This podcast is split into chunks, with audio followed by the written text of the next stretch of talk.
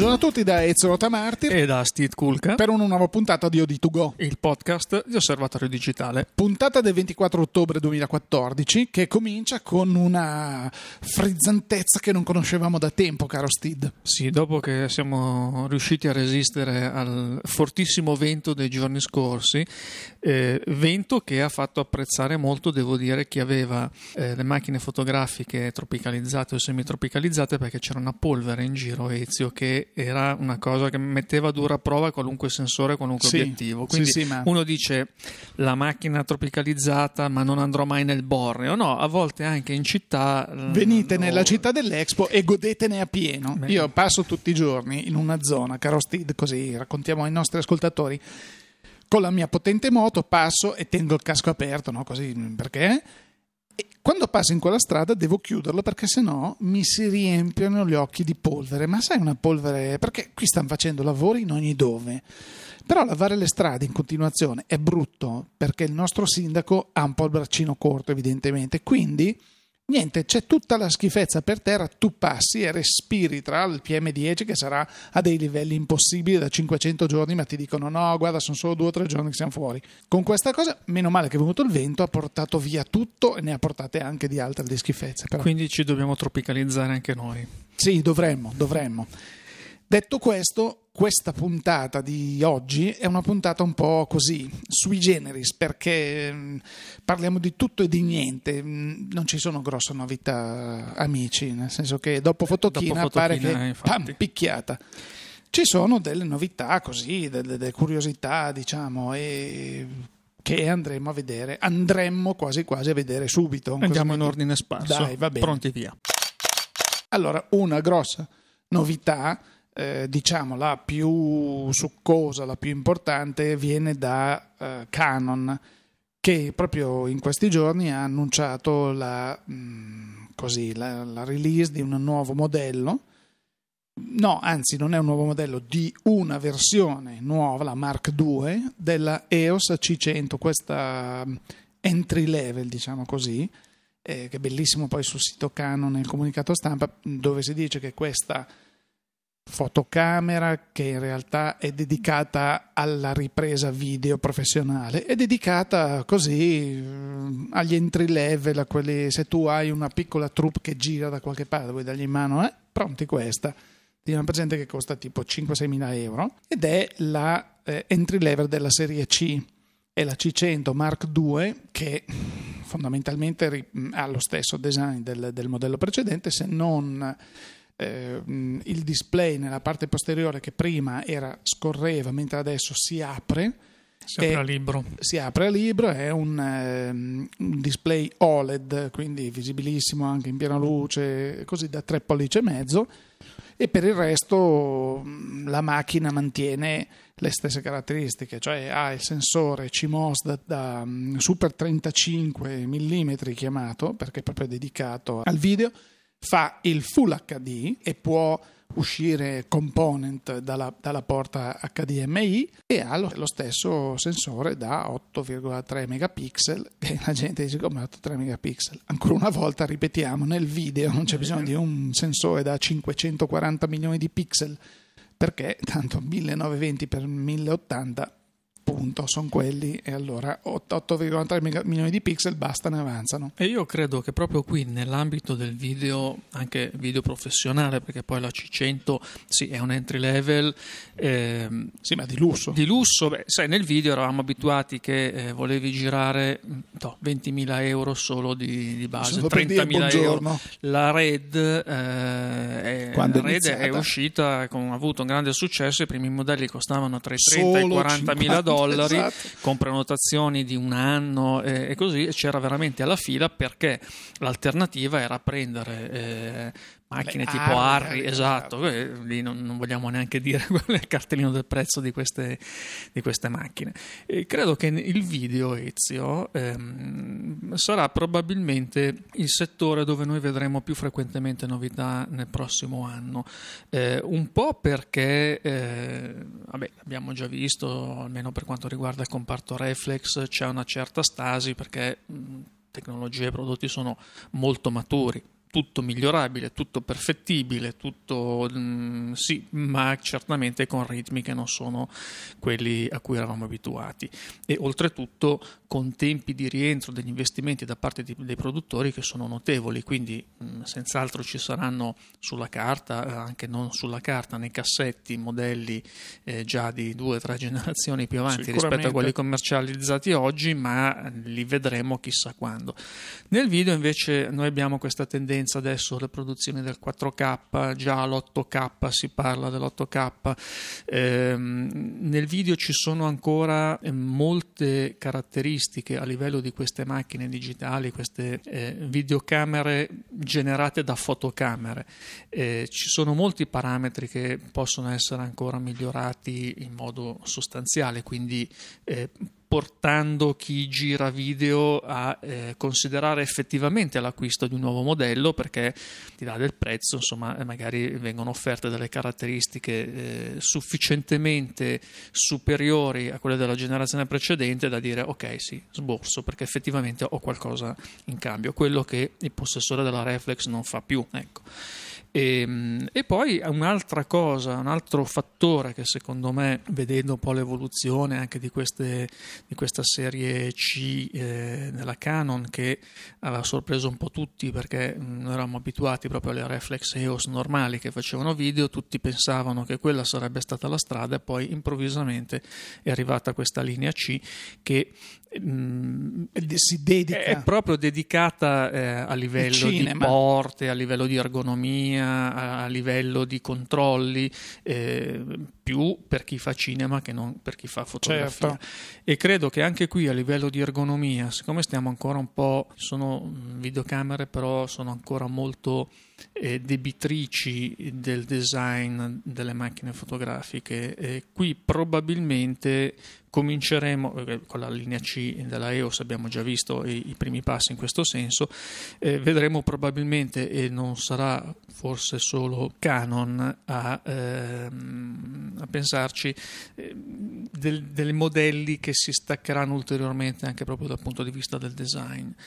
Mantenendo poi un'altra cosa che vediamo la compatibilità molto ampia a livello di attacchi per poter montare obiettivi di, di, ogni genere. Sì, perché poi Canon infatti con la C100 introduce la linea cinema che può utilizzare le ottiche eh, EF, quelle che vengono utilizzate normalmente, ovviamente parliamo delle EF, non le FS, le EF, quelle eh, dedicate diciamo alle mh, mm, fotocamere professionali e semi-pro, così come le ottiche cinema che sappiamo essere dedicatissime, molto più complesse e anche decisamente più costose.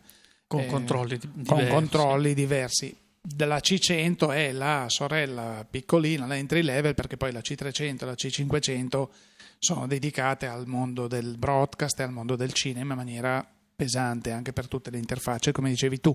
Ricorda un po', diciamo che questa strada l'hanno aperta la Red, poi è seguita la Blackmagic e in questo momento Canon sembra essere l'unica che dice tengo il passo di questi altri e eh, vado per la mia strada. Perché poi se parliamo di, non so, GH4 della Lumix che fa il 4K e così, però sono ancora vere e proprie fotocamere che hanno queste capacità, queste caratteristiche.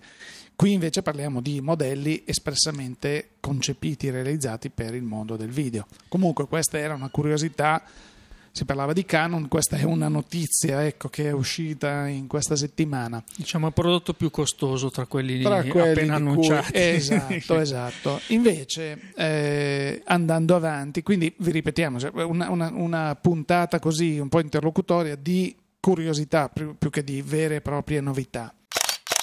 Un'altra curiosità ci viene dal mondo di un produttore di ottiche intercambiabili che un tempo, un tempo quando c'erano le reflex eh, e la gente non si poteva permettere l'obiettivo originale, andava su delle marche che erano un po' così, ricordiamo, c'era Vivita, c'era Tamron, ecco, Tamron a un certo punto eh, ha fatto un salto di qualità, diciamo, ha cominciato a produrre ottiche, ma come un'altra Sigma, sì. questi sono diciamo, i marchi più importanti. Sia Tamron sia Sigma hanno fatto dei salti di qualità, adesso hanno addirittura delle ottiche che costano, a parità di lunghezza focale e di apertura massima, costano addirittura più delle ottiche, quelle cosiddette sì, originali, perché, perché sono fatte veramente molto bene.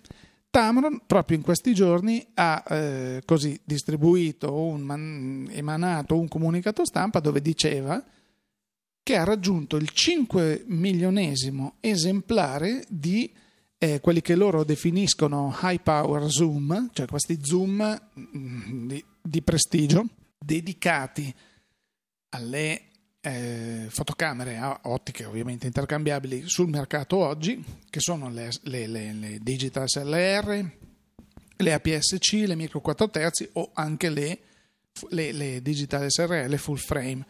C'è tutta una gamma, non so, tipo partire dal, dal 28200 asferico che abbiamo visto a, abbiamo visto anche a Fotochina, che dove hanno il loro sistema di antivibrazione chiamato VC, Vibration Compensation, che hanno questo motore piezo eh, che si chiama mm, PZD, Piezo Drive, qualcosa del genere. Poi ognuno ha le sue sigle per, esatto, tecnologie, le stesse tecnologie, tanto per confonderci le idee. Perfetto, giustamente ognuno ha la sua sigla così, non... Ti ricordi quando c'era l'ABS? Prima che diventasse ABS. ABS per tutti, che tanto ABS l'ha fatto la Bosch. Punto. Allora tutti lo chiamavano, o anche il sistema di stabilità, ognuno aveva il suo, poi alla fine si chiama ESC, punto, no? Ecco, qui in questo momento... Vogliamo ognuno... parlare degli stereo? No. Dell'hi-fi? No, esatto, se no facciamo osservatorio hi-fi e lì possiamo partire per eh, anni e anni di, di puntate di Oditugo audio.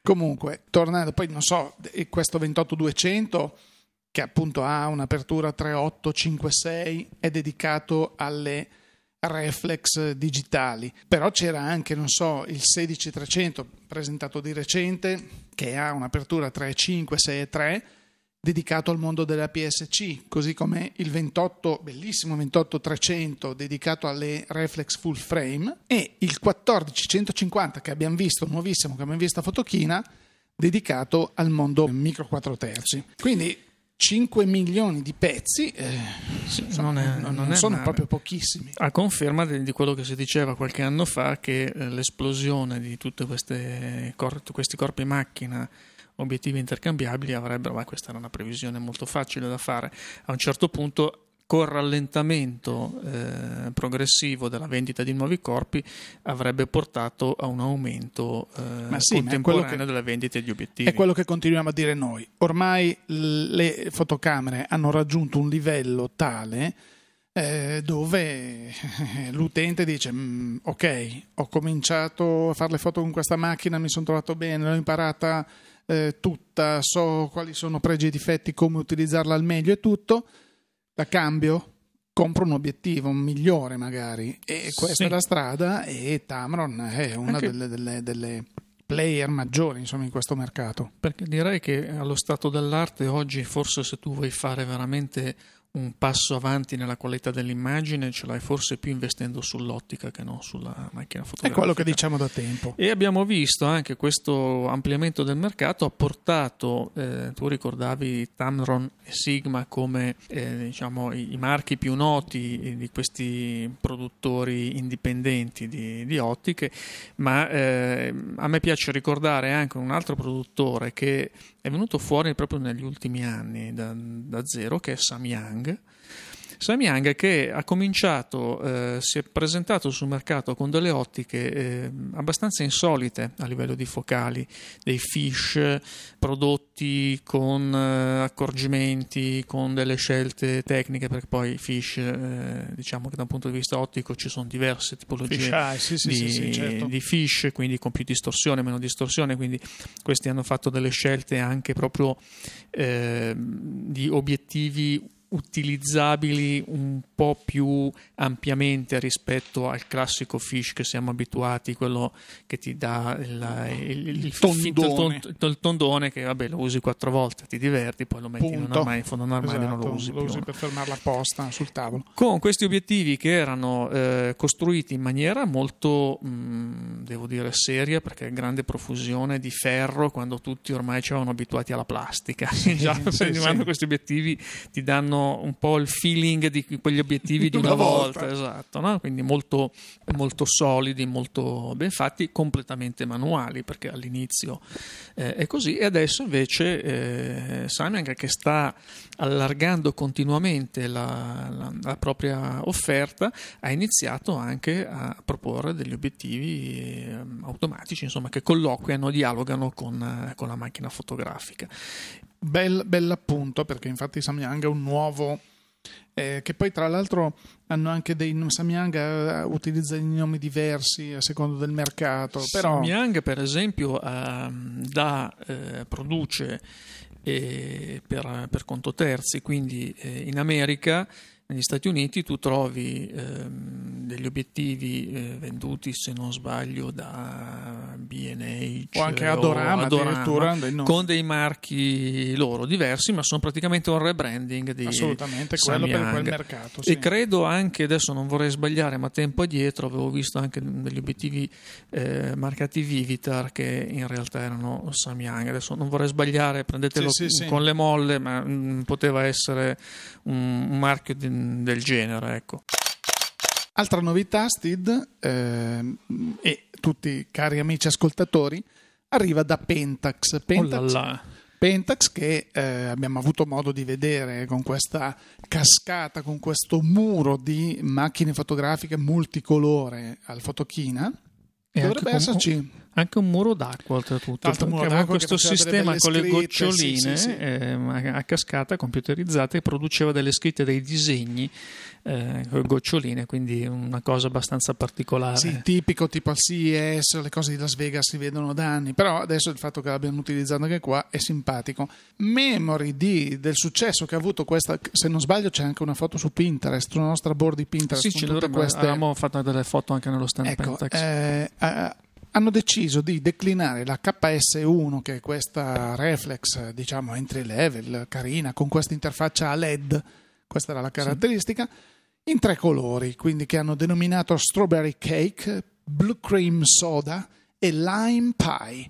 Quindi abbiamo tipo un eh, rosso, rosino così, un azzurro e un verdino corpo bianco e alla quale viene abbinato l'ottimo 1855 solito kit bianco anche lui perché dice che dà un impatto visivo migliore. Mm, certo. È annunciata a sei, meno di 600 sterline, quindi saremo su 680-700 euro, insomma, questo è il prezzo per il kit, annunciato in, Ingle- in Inghilterra.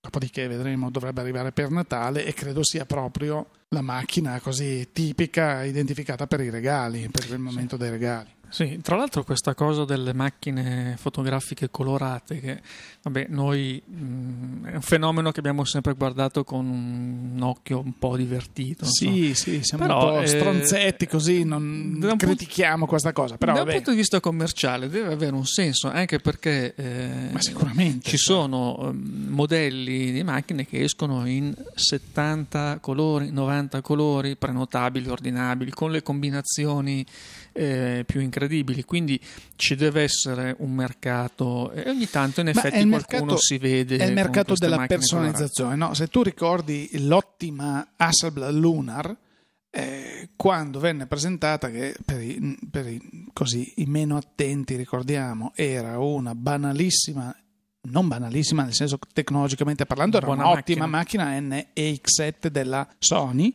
però eh, tipo 1000 euro per comprarsela, molto bella, una mirrorless, eh, ottiche intercambiabili, bellissima. Eh? Ok, però ricarrozzata e come dicevamo c'era appunto il legno che era quello di quel esatto ne abbiamo parlato anche del, de, de, del monte de, sì, quell'altro il, legno, il monte degli olivi. esatto marinato sì, con, beh, insomma, che poi non erano legni ma erano essenze. Essenze scusami. certo poi il corpo rifatto tutto in questa lega di titanio e con i bottoni tra l'altro anche questi tasti bellissimi lavoratissimi che però però portava il prezzo della macchina a 6.000 euro.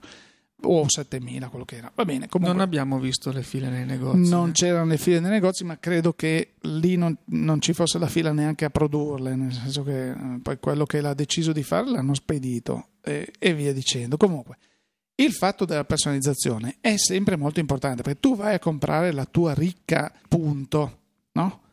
oggi ti danno la possibilità di scegliere con non so quanti decine di colori, eh, che poi ogni tanto vedi qualche macchina in giro e dici, ma quella lì era veramente in stato di grande confusione mentale quando ho comprato quell'auto. Perché quando tu compri una macchina fucsia metallescente, magari al momento vieni presa dall'entusiasmo, sì, la voglio solo io, non la rivenderai più, tu sai che vai a vendere quella macchina lì, ti, ti daranno l'80% in meno del, del, valore perché prima cosa la dovranno ripitturare, a meno che trovino un altro drogato come te che di ecco la macchina dei miei sogni. Allo stesso modo comunque c'è la possibilità oggi in ogni settore di avere il divano personalizzato, la macchina fotografica personalizzata, la stessa eh, Panasonic ha fatto tra l'altro degli esercizi di stile bellissimi su una Lumix, adesso non ricordo quale fosse, dove con una stampante 3D hanno stampato alcune scocche, diciamo, in materiali diversi e comunque sono piacevoli. La stessa Canon ha detto no, la 100D la facciamo completamente bianca, e in più hanno aggiunto anche alcuni obiettivi completamente bianchi per quel tipo di, di fotocamera. C'è un interesse evidentemente ad avere la, la, la, macchina colorata. Noi siamo dei vecchi babbioni, quindi intendiamo la macchina o grigio metallizzata o eh, nera. E invece c'è la gente che tu vai al Troni, per non fare nomi, perché non sono solo paragoni, anche nomi, perché sarebbe nomi, fragoni, perché Troni, Comunque tu vai in un, in un, negozio di grande distribuzione così e trovi queste compattine, adesso sempre meno, comunque le trovi, di vari colori.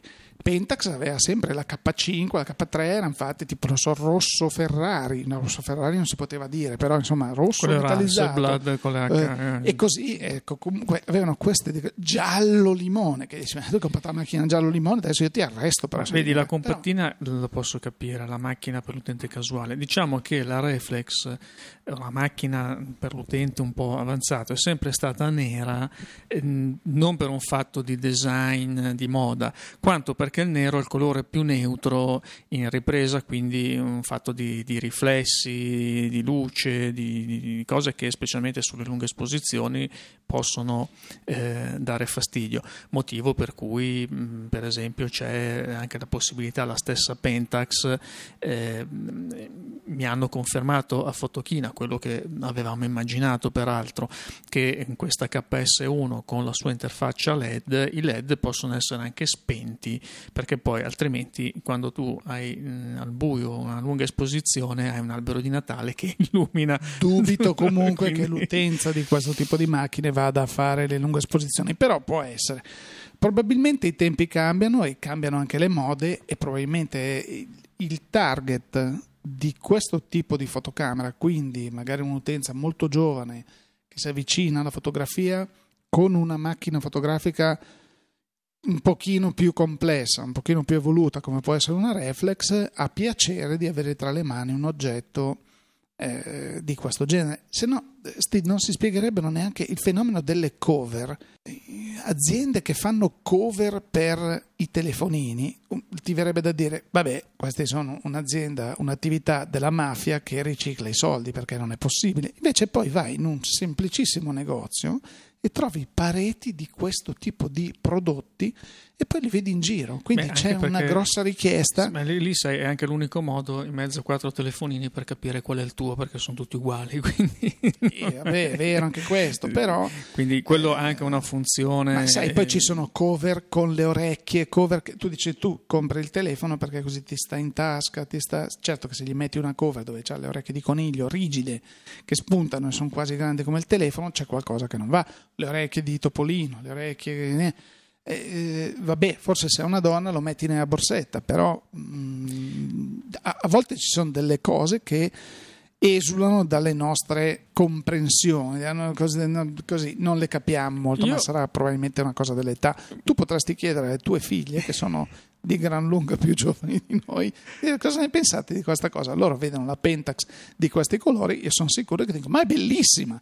Io mi sono sempre chiesto che cosa avessero sul libretto di circolazione quelle eh, Volkswagen, credo che fossero Polo o, o Golf, multicolore che sì, quelli che avevano il cofano di un colore, sì, no, sì, pubblici, non la pubblicità, erano in giro per le strade.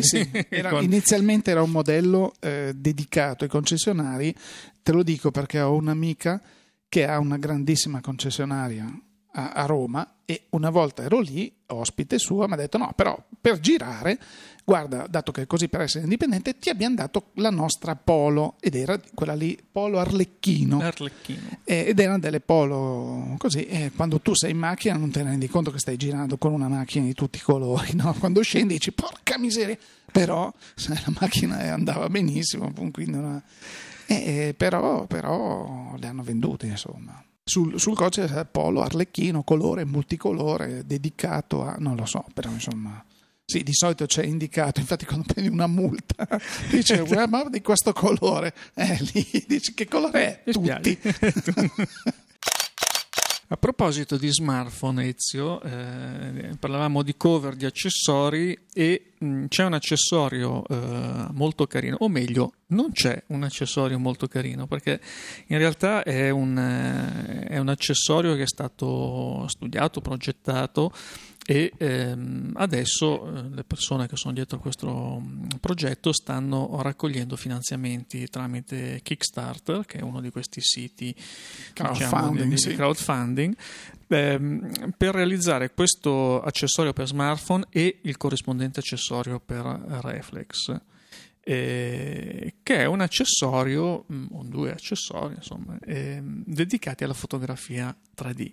Cioè praticamente è un, uno sdoppiatore di immagine che... È complesso però. Com- eh, non è una cosa così... Perché ha quattro specchi, eh, insomma, è tutto un lavoro...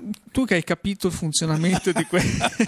no, allora, io ho capito, nel senso, capito una parola grossa, ehm, ho visto il comunicato che l'azienda ha fatto per appunto partire con Kickstarter, Kickstarter è una si va su kickstarter.com, qualcosa del genere, si trovano le varie proposte delle varie aziende che dice io voglio fare un razzo vettore per andare su Marte, ho bisogno di tot miliardi di dollari, chi vuole partecipare, versi la tua quota e tu puoi essere uno dei primi a partire, per esempio.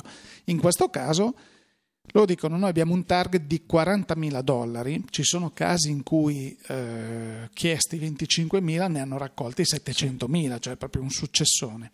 Questo ti permette di mm, così mm, finanziare la tua impresa, tu hai una bella idea, non sai come realizzarla a livello economico, lanci con Kickstarter questo tipo di campagna e la gente in tutto il mondo ti finanzia dicendo sì, io ti compro sulla fiducia, sul, sul progetto, come si comprava una volta le case sulla carta, allo stesso modo mm, cambia l'importo. Sì, anche Cosa poi, no? aspetta, diciamo che Kickstarter sito, quindi l'organizzazione che sta dietro il sito, screma, controlla certo, e nel certo, momento certo. in cui, eh, come è capitato in passato e senz'altro capiterà anche in futuro, alcuni di questi progetti si sono rivelati delle truffe mascherate, viene bloccato il, il progetto e quindi non girano soldi, quindi c'è anche un meccanismo di protezione, sì, sì, non sì, è uno di... che prende e manda i soldi no, e poi non li no, vede no, più. No, ecco. assolutamente. E, mh, questa azienda che, il cui prodotto si chiama Küla, è un'azienda islandese, eh, eh, diciamo, per, spieghiamo quello, sì, i nomi sono questi nomi che meno, sembrano... male, meno male perché forse è l'unica parola pronunciabile dell'islandese. Sì, perché tra l'altro ha, pensa che ha la fortuna di avere due vocali su una parola di quattro lettere, cosa che lì le vocali sono due vocali su una parola di 18 consonanti e quindi sembra un po' le Schvolbord che trovi all'Ikea, no? Quando vai a comprare delle robe che poi Grünner, queste... Eh. Questa Kühla eh, ha fatto due modelli, come dicevi tu, ha proposto. Uno è quello per smartphone, è quello più eh, che al momento ha già preso la sua strada e si chiama Bebe. Si tratta di due parti. Allora, una molto chiara, eh, è come un add-on che si mette sulla, eh, sull'obiettivo, dello, sull'obiettivo smartphone. dello, smartphone. in questo caso loro sono già pronti mm, per l'iPhone 6, dopo verranno gli altri, con quattro specchi che probabilmente fanno rimbalzare la luce in un modo particolare così che la fotocamera dello smartphone acquisisca un'immagine multidimensionale. Bellissima. Dopodiché tu guardi lo schermo e dici, cosa sta porcata? Allora ti dicono, fermi tutti. C'è un box attraverso il quale tu puoi vedere subito sullo schermo del tuo smartphone la tua immagine tridimensionale per avere un riscontro immediato. Sicuramente questa è una buona cosa perché anche con le macchine fotografiche eh, che proviamo con OD 3D, con tutte le prove, fai sempre il tuo bellissimo file MPO, dopodiché ci devi lavorare. O colleghi un televisore 3D e allora lo vedi subito con i tuoi occhialetti, se no se vuoi visualizzarlo come facciamo noi sulle pagine di OD 3D o eh, sul tuo monitor, eh, così per poterlo vedere con, con gli occhiali, con gli anaglifi, devi passarci del tempo e unire l'MPO, le due foto, farci un po' di magheggi. Qui invece hai questo visore, lo appoggi sullo schermo e lo vedi.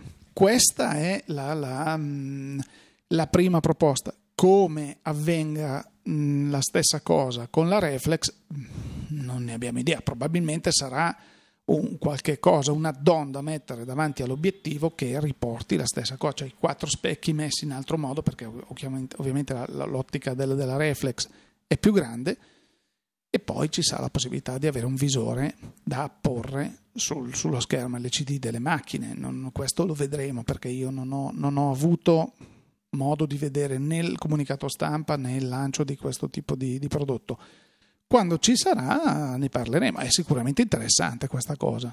Tu pensa che proprio nell'ambito 3D eh, c'è un'azienda americana eh, specializzata che ha annunciato questo scanner eh, tridimensionale eh, per Mm, persone, cioè mm, il, con- il, concetto è questo scanner che ti gira intorno, prende mm, tutti i dati della tua figura, anche sopra, credo sotto no, ti devi appoggiare al pavimento con i piedi, quindi è l'unico punto scoperto, però il dettaglio forse meno rilevante. E crea tutta eh, la tua immagine tridimensionalmente e questi dati possono essere passati a una stampante 3D per creare delle, eh, dei pupazzetti di diverse dimensioni eh, fatti identici a te. Io ho visto alcuni di questi pupazzetti in campione, eh, stampati poi la stampa può essere fatta con qualunque macchina 3D, è indipendente da questo scanner e, e devo dire che a livello di particolari, di colori, di tutto, eh, sono rimasto davvero impressionato perché ehm, tu vedi una foto un po' da lontano non capisci se è la foto della persona o la, fo- la, foto del, del pupazzetto, quindi mm, molto molto eh, dettagliati e eh, questa azienda eh, ha intenzione di eh, commercializzare questo scanner eh, proprio con intenti ehm, so, nei centri commerciali o nei negozi specializzati che vogliono ehm, produrre i, pupazzetti di chi si ferma eh, e chi li ordina. E quindi lo scanner verrebbe ehm, il progetto è quello di affittarlo per 10.000 dollari al mese o di venderlo per 180-200 mila dollari, tutto compreso una tantum. E eh, questo poi esclusi i costi della stampa eh, 3D. Con i costi di questi pupazzetti, a seconda delle dimensioni, loro consigliano dai, praticamente dai 100 ai 200 dollari come, come cosa. Il 3D eh, dal punto di vista fotografico, che fino adesso è sempre stato un po' una, diciamo una curiosità, non ha eh, preso piede, eh, mi aspetto, e questo è mm, questo scanner direi che forse è un'ulteriore conferma. Eh, mi aspetto che in futuro eh, ci possa essere finalmente questo matrimonio tra le macchine fotografiche e le stampanti 3D in maniera un po' più integrata di quanto non accada oggi. Quindi mh, mm, certo, Sicuramente. non è la fotografia tridimensionale dell'anaglifo.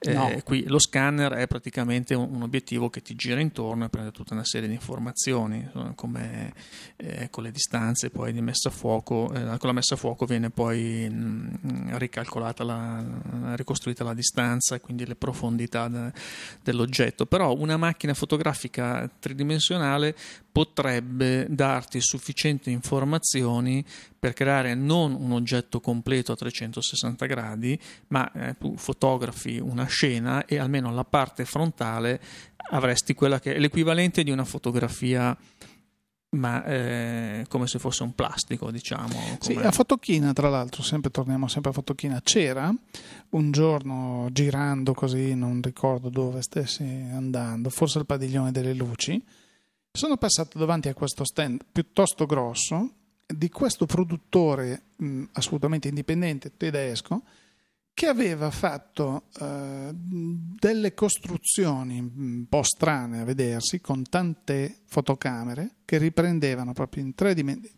L'idea era quella, il concetto di prendere tante foto di un oggetto per poterlo riprodurre tridimensionalmente e addirittura una dove c'era una modella che poverina camminava su questo tapirulan continuamente, dove le varie telecamere fissate, cioè in posizioni precise, riportavano sul computer eh, queste immagini anche in movimento che tu potevi montare per fare un film 3D.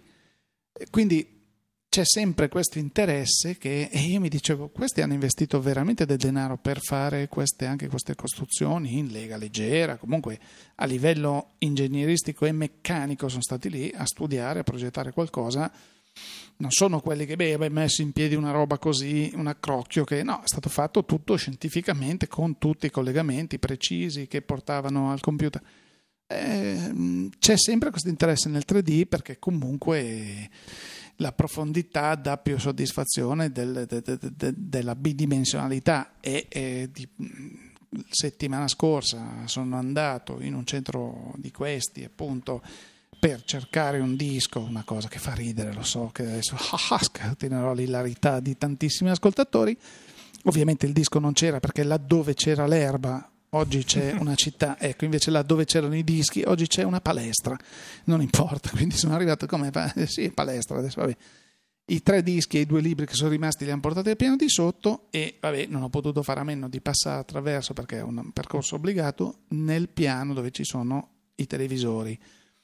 E c'erano questi televisori eh, 4K 3D che proiettavano dei, mh, dei promo dei trailer di questo film che sta uscendo sui dinosauri, probabilmente sarà fuori per Natale, eh, in 3D con gli occhiali.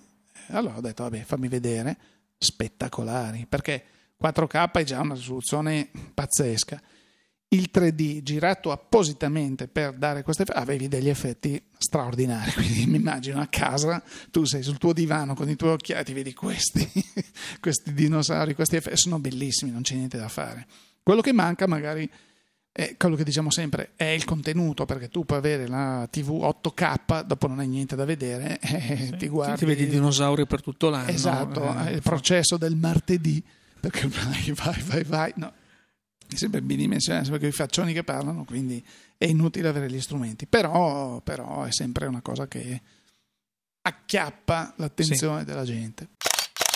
Caro Ezio, allora per essere periodo di pochi annunci, non, nessuna novità di rilievo, direi che invece carne al fuoco anche questa settimana ne abbiamo tirata fuori e di altro ci sarebbe ancora da parlare, ma i nostri tempi sono ormai giunti eh, al termine, almeno per quanto riguarda questa puntata di Audi2Go.